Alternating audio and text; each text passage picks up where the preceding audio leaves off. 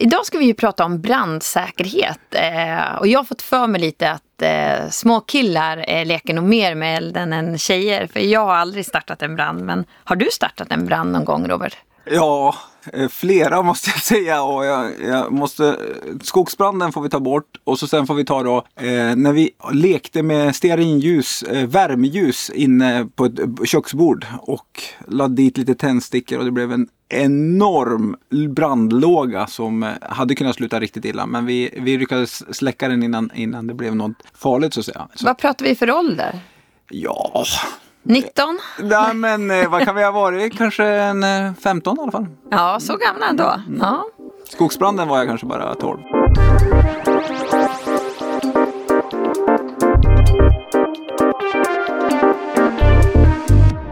Välkomna till Smarta Hem-podden med mig Robert Bäckström och med Malin Hånsdotter. Vi arbetar till vardags på Stångstaden som är Linköpings största bostadsbolag. Och i dagens avsnitt så ska vi då prata om brand, och vi ska prata om digitalt brandskydd. Från projektstadiet tills att någon flyttar in. Men hur långt har egentligen utvecklingen kommit och vilka möjligheter har vi framåt? Vår reporter Rickard Lindholm har tittat närmare på det här. Välkommen Rickard! Tack, vad roligt att vara här. Och roligt, nu ska vi säga, nu så allvarligt ämne vi ska prata om idag. Det kanske är alltid. Fast men det är ju roligt om vi inte behöver använda det. Precis. Eld är ju roligt, men brandsäkerhet är ju tryggt. Det fick jag där med så här skillnaden mellan eld och brand. Att eld är när det är kontrollerat och brand är när man tappar kontrollen. Aha, så en brandman är ju lite okontrollerad så. Tydligt. om det här ska gå ihop så är det väl så. Ja, då är jag nog lite mer eldman då. Ja, lite aldrig på en brandman. Nej, men jag har tittat på digitaliseringen inom brandskyddsområdet och tar reda på hur ny teknik kan göra våra fastigheter mer brandsäkra. Men innan vi kommer in på lösningen så brukar det vara bra att man definierar problemet. Det är en del bränder i Sverige. Varje år omkommer ungefär 80-90 personer i bränder och betydligt fler personer skadas på olika sätt. Det kan också ge stora egendomsskador. Om vi tittar på bostadsbränder så inträffar det ungefär 24 000 bostadsbränder varje år. Merparten hanterar de boende själva, men ungefär 6 000 är så allvarliga att räddningstjänsten rycker ut till dem. Så att det är ändå någonting... 24 000? Det är mycket bränder alltså. Ja, men det är ju många riskfaktorer. Man pratar runt ljus, pratar man levande ljus. Men kommer komma in sen på den vanligaste orsaken till bränder i hemmet. Det är Robert. Jag kan tänka mig det. Brandskydd, som vi kommer att prata om idag, det är ju inte bara när man bor i lägenheten. Utan det är en fråga som löper ända från projekteringsstadiet för en fastighet via själva byggandet av fastigheten och till förvaltningen. Och då, när någon faktiskt har flyttat in. Vi börjar från början nu då, redan i planeringsstadiet. Och vi låter vår första guide presentera sig. Yes, och jag heter Mikael Strömgren. Jag är innovationschef på Briab, brand- och riskingenjörerna AB. Han berättade att man har snackat om det här digitalisering inom brandbranschen ganska länge. Ungefär 20 år sedan så började man prata om det här. Men det har inte hänt jättemycket här. Förrän nyligen. Bara senaste 3 åren här nu så har ju brandskydd verkligen börjat komma in i och jobba med projektering av brandskydd i BIM-miljö med digitala verktyg. Och vi ser också att man från förvaltnings- och fastighetsperspektiv också vill digitalisera mer och mer. Så att jag ser att, alltså man ser att det är en accelererande utveckling, men vi börjar från en ganska låg nivå. Den stora skillnaden mot till exempel hur arkitekter har jobbat länge och andra discipliner där man har börjat tidigare, och det roliga där är att nu blir ju digitalisering ett sätt att det möjliggör en samverkan på ett nytt sätt där vi liksom kan samskapa en bättre byggnad, en bättre fastighet genom att vi med de här digitala verktygen då får ett bättre sätt att få ett utbyte med varandra. Vi brukar prata ibland om att byggbranschen är ganska konservativ. Om vi tar brandskydd så har de nog varit ännu mer konservativa. Vet man varför de helt plötsligt fick för sig att börja jobba på det här och varför det har stått still så länge? Eller har de inte hittat några lösningar innan? Det är lite svårt att säga exakt. När det handlar om liv och död, som brandskydd är, så är det ju så väldigt viktigt att det funkar och att det blir rätt. Så jag tror det har funnits en viss tveksamhet bara för att man inte riktigt litar på tekniken. Mm. Och sen, jag tror att vi bygger, brandkraven kanske har höjts lite och vi bygger lite mer avancerat. Alltså min erfarenhet för 10 år sedan när man kom så här att ja, ni kan göra så här, då finns det regler för att ni, om ni gör så här och så här då får ni bygga så här. Men ska ni göra så här, då måste vi göra en analytisk beräkning kallas det då. Och det tar tid och det kostar pengar och det är ganska jobbigt.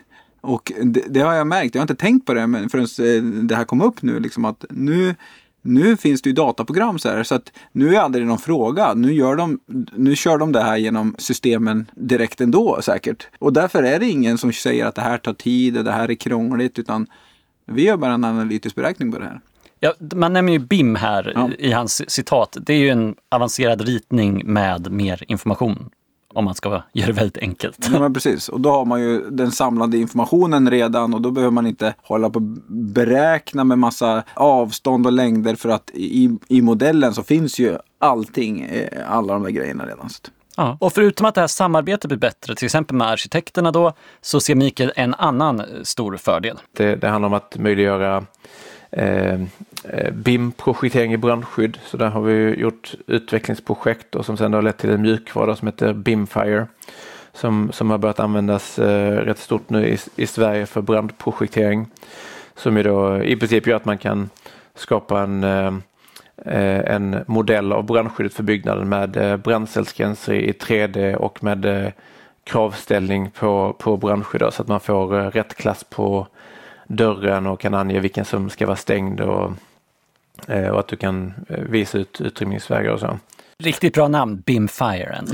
Ja, men precis. Det säljer nog bra sådär. Ja. Och jag tror verkligen att det underlättar ju arbetet för alla projekt att jobba så här effektiviserat. Och det här är någonting som Briab har tagit fasta på i ett av sina forskningsprojekt. Och det häftiga är att när vi har kommit så långt att vi jobbar med digitalt och kravställer med digitalt. Det är då vi också börjar få de här intressanta möjliga tillämpningarna. Så att nu har vi då ett pågående projekt där vi har en byggnad på KTH och det är ett projekt som Sveco driver som är finansierat av Smart Built Environment där vi i vår del i projektet så skapar vi en digital tvilling av byggnadens brandskydd där man då kan se brandcellsgränser då, så att det ska liksom spegla så som vi vill ha brandskyddet i byggnaden. Man kan se var det ska finnas brandsläckare, var det ska finnas en branddörr och om den ska vara stängd eller så, och det kan finnas andra saker med ventilation och så också som finns i byggnaden. Det låter som att det blir ganska mycket lättare att följa upp det här när det finns på plats helt enkelt. Ja. Och det går ju att simulera i datormiljö och se om det funkar. Ger det här, jag förstår att det blir mycket mer brandsäkert, men ger också att vi kan utmana oss mer i arkitekturen när vi har det här. Du sa att det var så krångligt förut, Robert, att veta med brandskydd och allt sånt där.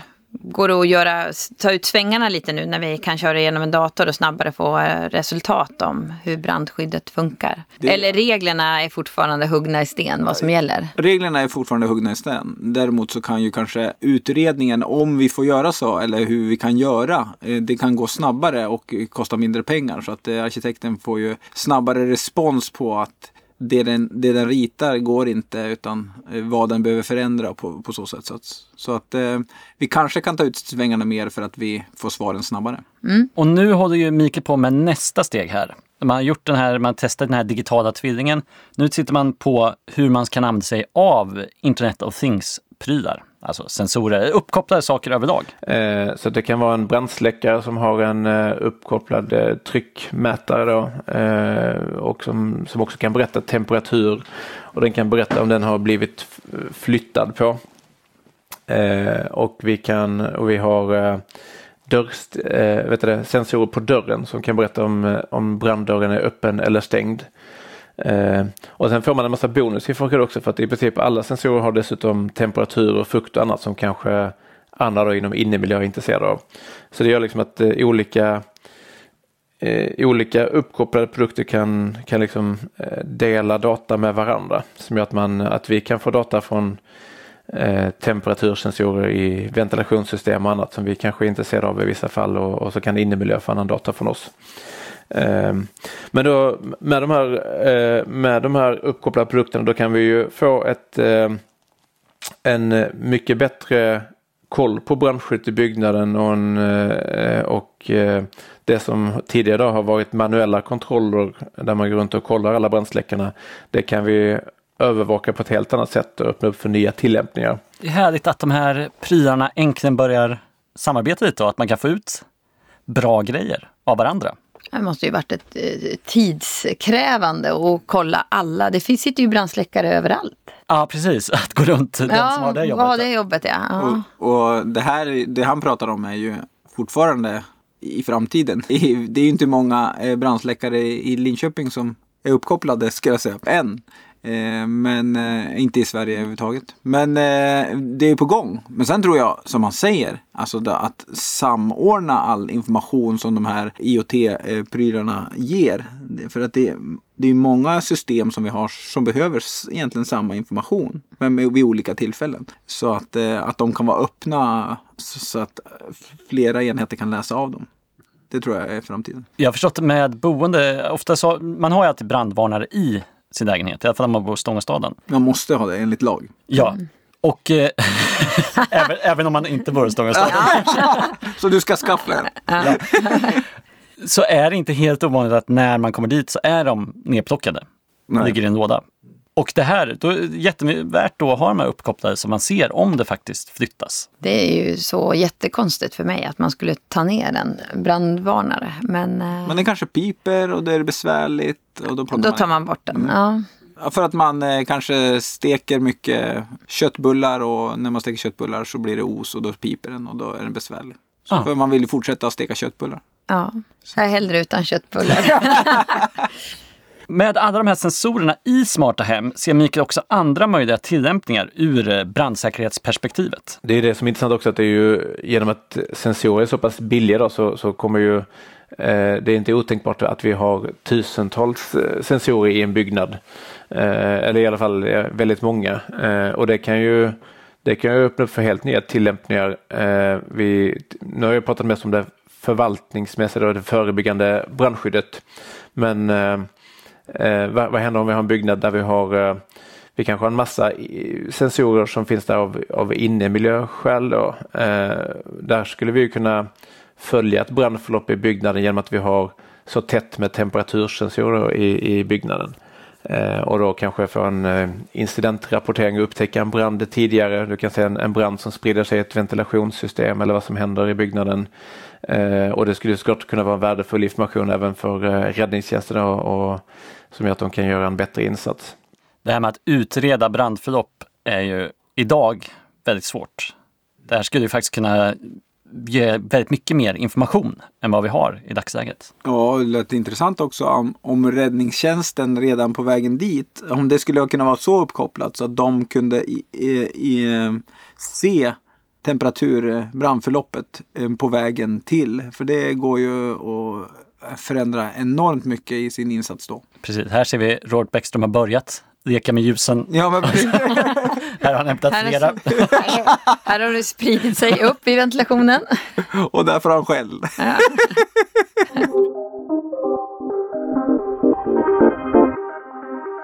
Vi har ju nästan gjort den här förflyttningen. Vi har gått från den här projekteringsfasen vidare till nästa steg i brandskyddskedjan. Och det är när det är färdigt och personerna börjar flytta in.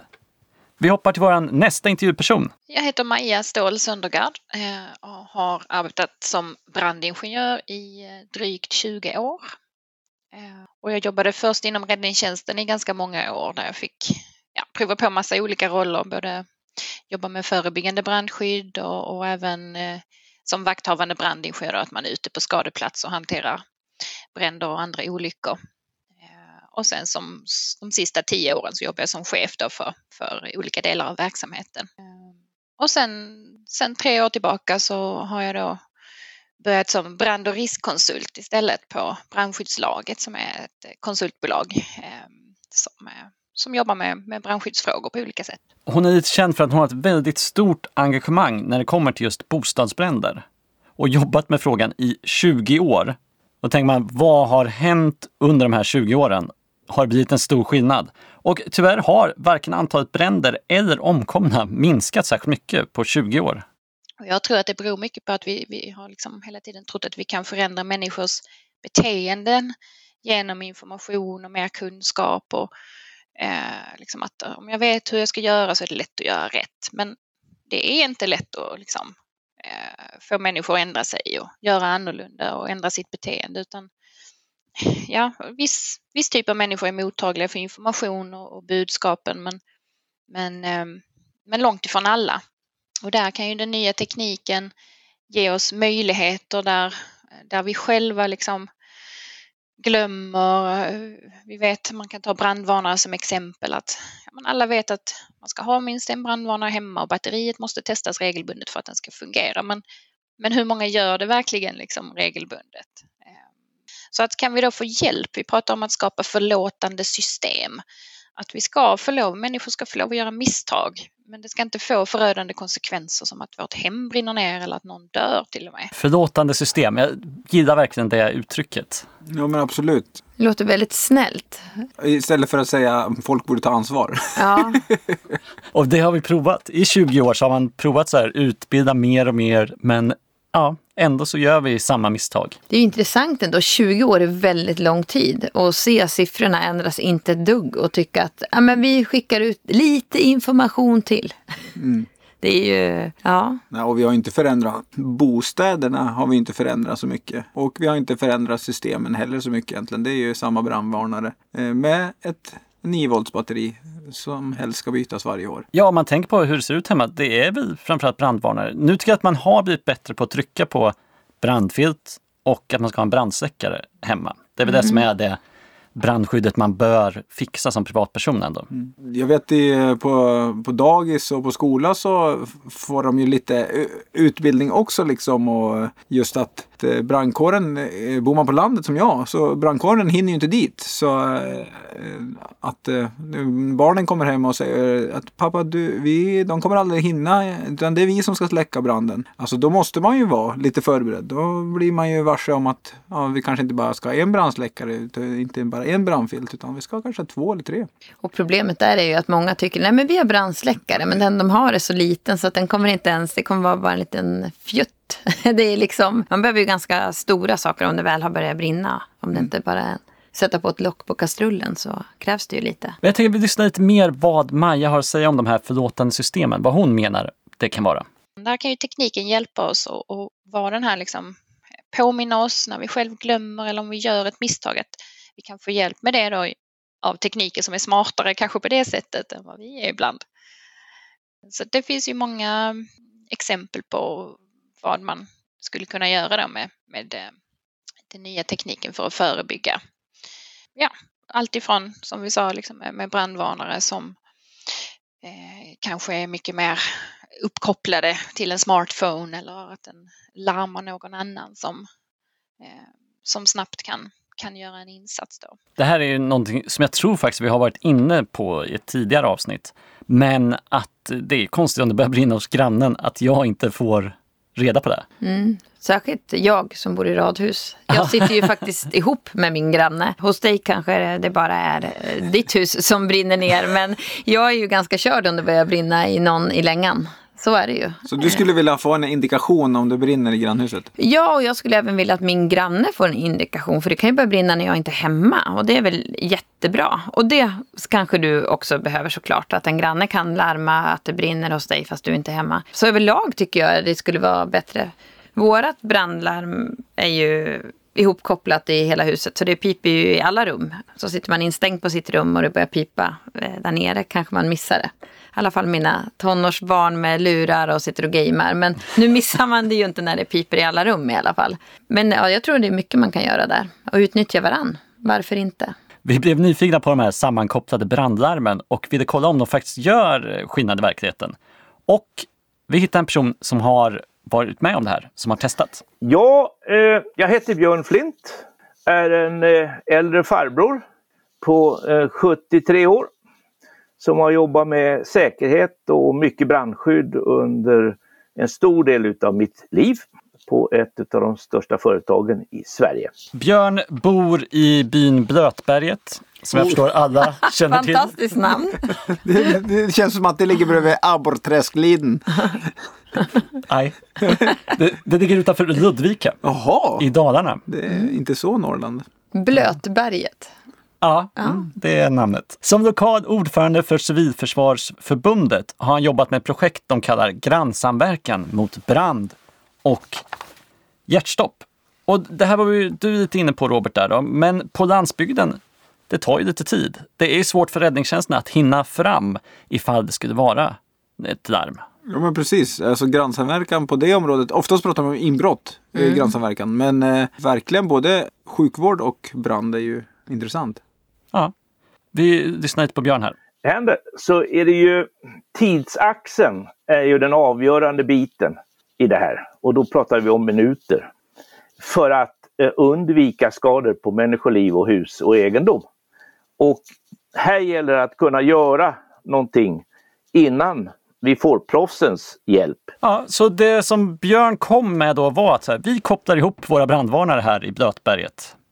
Och det är någonting som har spridit sig, ska sägas, till flera byar där omkring och som har haft effekt vid skarpa bränder. Ja, vi har två fall som jag vet här. Ett i Ludvika kommun och ett i Smedebackens kommun där det har räddat huset eller människorna. Det vet vi inte människorna, men husen i alla fall. Det har också, kan vi säga, i det här projektet varit en hel del falsk larm.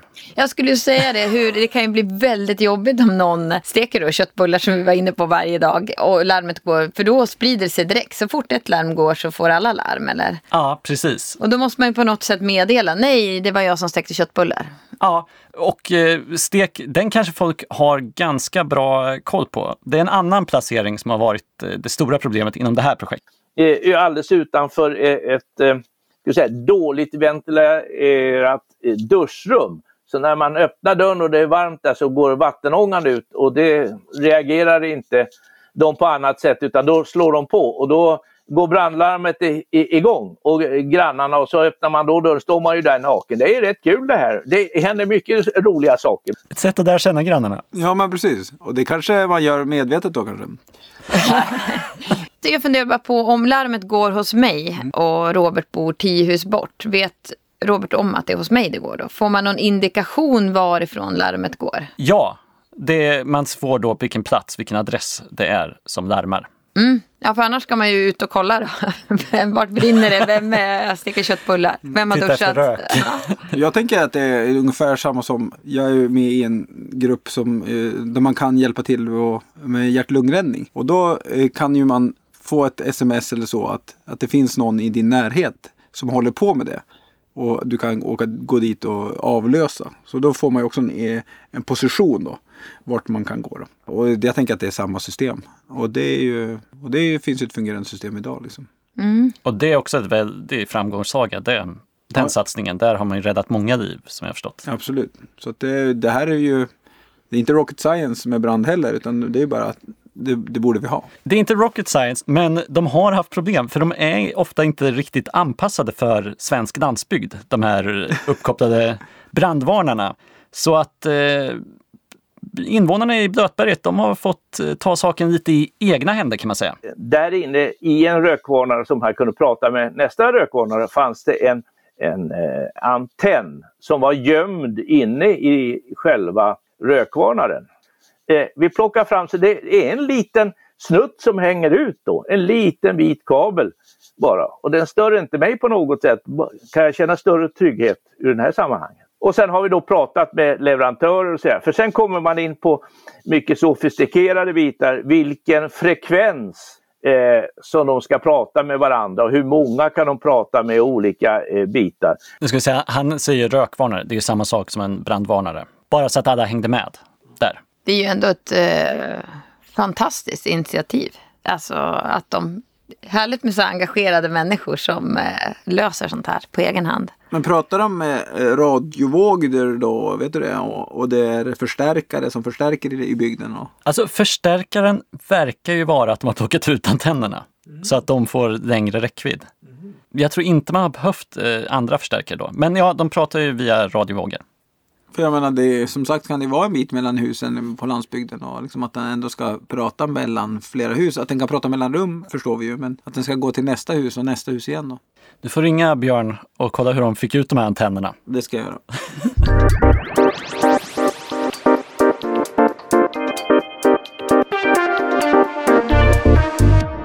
Efter våra lilla avstickare här till Dalarna så åker vi tillbaka till Skåne och Maja Ståhl Söndergaard.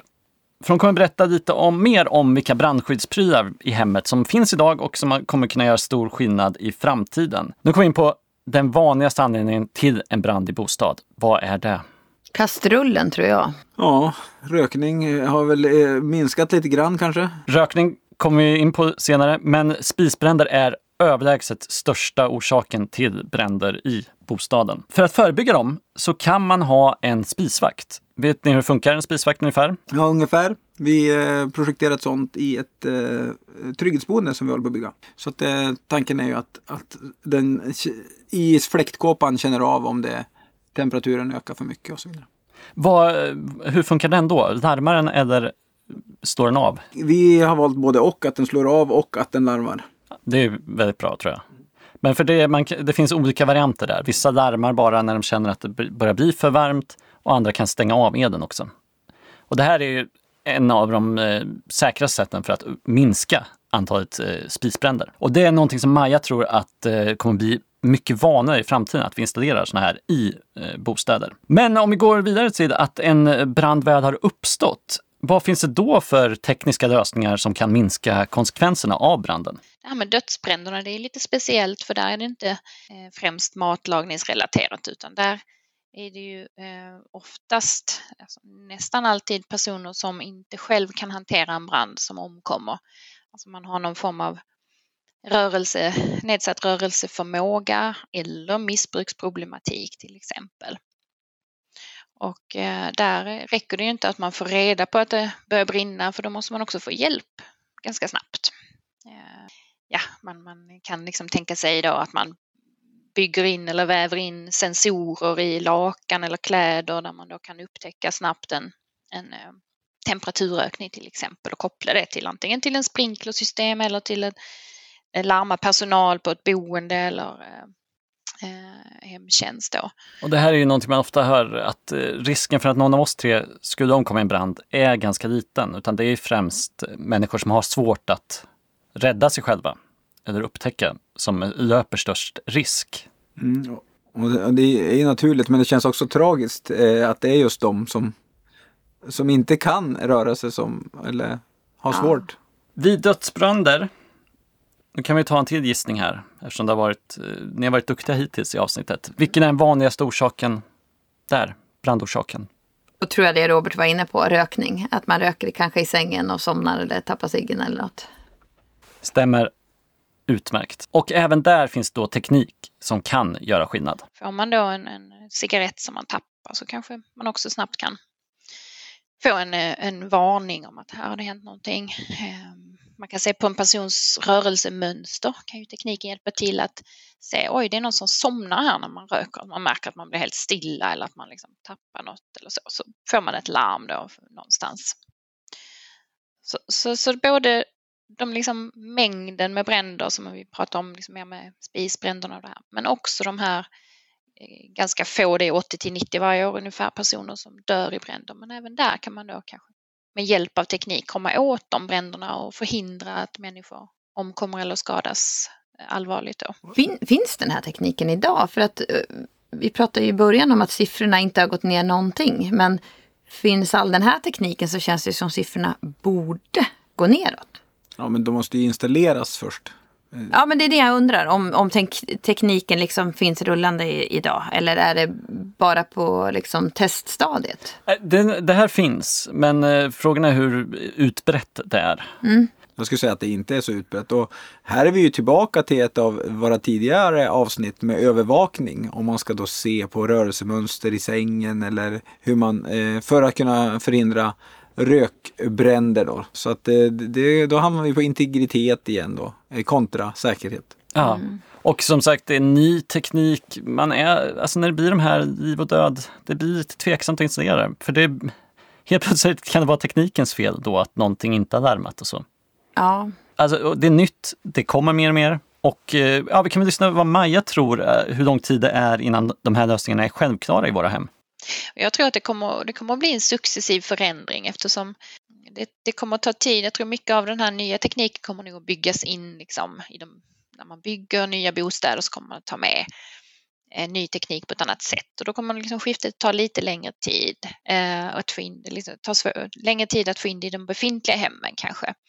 Men jag tror på sikt så tror jag absolut att detta kan vara liksom det där paradigmskiftet som vi liksom har längtat efter, att faktiskt få ner antalet bränder i våra hem och även då bränder som leder till att någon omkommer eller skadas, att man genom den här tekniken kan faktiskt få en påverkan på det på allvar. Och det är det som jag pratar om med de här förlåtande systemen, att jag tror att det kommer ha en större effekt på resultatet än vad liksom det här beteendeförändringsspåret har haft. Sen kan vi inte förlita oss helt på tekniken såklart och sluta tänka, men den kan ju hjälpa oss liksom att göra rätt istället. Liksom. Ja, men jag tror verkligen att tekniken kommer att öka, och jag tror ju att det beror lite grann på kostnaderna av bränderna. För att försäkringsbolagen tror jag kommer snart kräva det, för att byggkostnaden går upp drastiskt hela tiden och kostnaden för de här prylarna går ner. Och försäkringsbolagen tror jag kommer kräva det snart, att vi ska ha hög, alltså vi ska känna av snabbt om det kommer en brand. Så att jag tror att det kommer accelerera. Men jag tänker att det här, du var inne Robert på det här med tekniken, att vi inte vill bli övervakade. Men det är ju för att det här känns främmande. Man vill inte. Men när de första bilarna kom som så här hade koll på om jag hade ögonen på vägen eller om jag höll i ratten eller om jag satt för still. Då tyckte man det var jättekonstigt. Och nu är det självklart i nya bilar. Och känns tryggt. Men det känns väldigt konstigt i början när den larmade att jag satt för still och bara, men jag är ju vaken liksom. Men... Och nu är det naturligt, så det kanske går att bygga in och få även sånt här naturligt om det blir teknik som alla har. Det är ju att man själv, jag vill inte vara ensam med att sensortäcke, vad är jag för UFO liksom, det blir ju den grejen. Men det är en jättebra jämförelse med ett förlåtande system som finns idag, just bilarna. Till exempel när man byter fil och den hittar var linjen är och att man lägger sig mitt i. Är ju väldigt smidigt. Och den varnar när man blinkar och det är någon på sidan av liksom, så att det är bra förlåtande system. Men jag tror också att vi ska bygga lite klimatsmartare i fastighetsvärlden, och då finns ju trähus är ju möjligt, och där vet jag också att framförallt försäkringsbolagen är väldigt på att hur tänkte ni lösa brandsituationen i det här trähuset? För att det är så kostsamt, sprinkler, då blir det vattenskador i hela trähuset, och brand är inte heller bra i trähus. Så att om vi ska bygga mer trähus så kommer det här komma också som ett brev på posten, tror jag. Ja, och kostnader är ju spännande. Vi har inga siffror från senaste år, men 2019 så gjorde MSB en sammanställning för samhällets kostnader av bränder, och då kom man till 9,2 miljarder. Så det går att göra stor skillnad om man lyckas få ner antalet bränder. Det är ganska höga siffror. Ja, skulle vi minska bara 20% så är det en hel del. Ja. Men jag tänker som ni som fastighetsägare, det är ju alltså kostnaden för såklart en fastighet som försvinner, det är ju stort. Men alla människor som måste någonstans bo under tiden, det kommer mycket mer kostnader direkt vid en sån här händelse. Ja, och så sen är det ju att det blir traumatiskt och man känner sig otrygg i sitt hem. Och det har ju vi ett ansvar för, att i sitt hem ska man känna sig trygg. Så att vi har ju ett väldigt stort ansvar som stor fastighetsägare, och det är extremt många människor som bor i våra lägenheter. Så att det är ju något vi jobbar med. Det är ju som du säger, branden är ju egentligen det lilla i det hela. Det är ju sen att det ska saneras, rivas, byggas nytt, ta hand om människor som mår dåligt. De ska ha någonstans att bo. Så det är ju mycket med en brand. Och i framtiden så kanske vi har då teknik som kan hjälpa oss att minska det här antalet. Så vi kanske kan få någon skillnad. Om det har tagit 20 år utan att något har hänt, så kanske vi äntligen kan göra skillnad nu. Och kanske teknik som vi kommer tycka är självklara och inte fatta, varför hade vi inte det här för 5 år sedan? Mm. Och framtiden kanske redan är här, för det mesta av den här tekniken som vi pratar om idag, eller den finns ju på plats, den är ganska prisvärd ändå. Så att det är väl bara börja. Svårare än så är det inte. Ja, vad tar vi med oss, Malin? Jag tror att vi tar med oss att vi inte behöver vara så rädda för ny teknik, utan vi måste våga testa och införa det så det blir en vardag så vi kan dra ner de här antal bränder. Och jag tar med mig lite grann att vi måste kanske inte bara köra sammankopplade inom hemmet, utan framförallt på landsbygden kanske, att vi får notiser från grannens fastighet. För där är det väldigt otryggt, för brandkåren dröjer väldigt länge innan den kommer. Och du kanske även ska ta med dig att inte ha stearin och tändstickor på bordet. Det tar jag med mig till mina barn. Ja.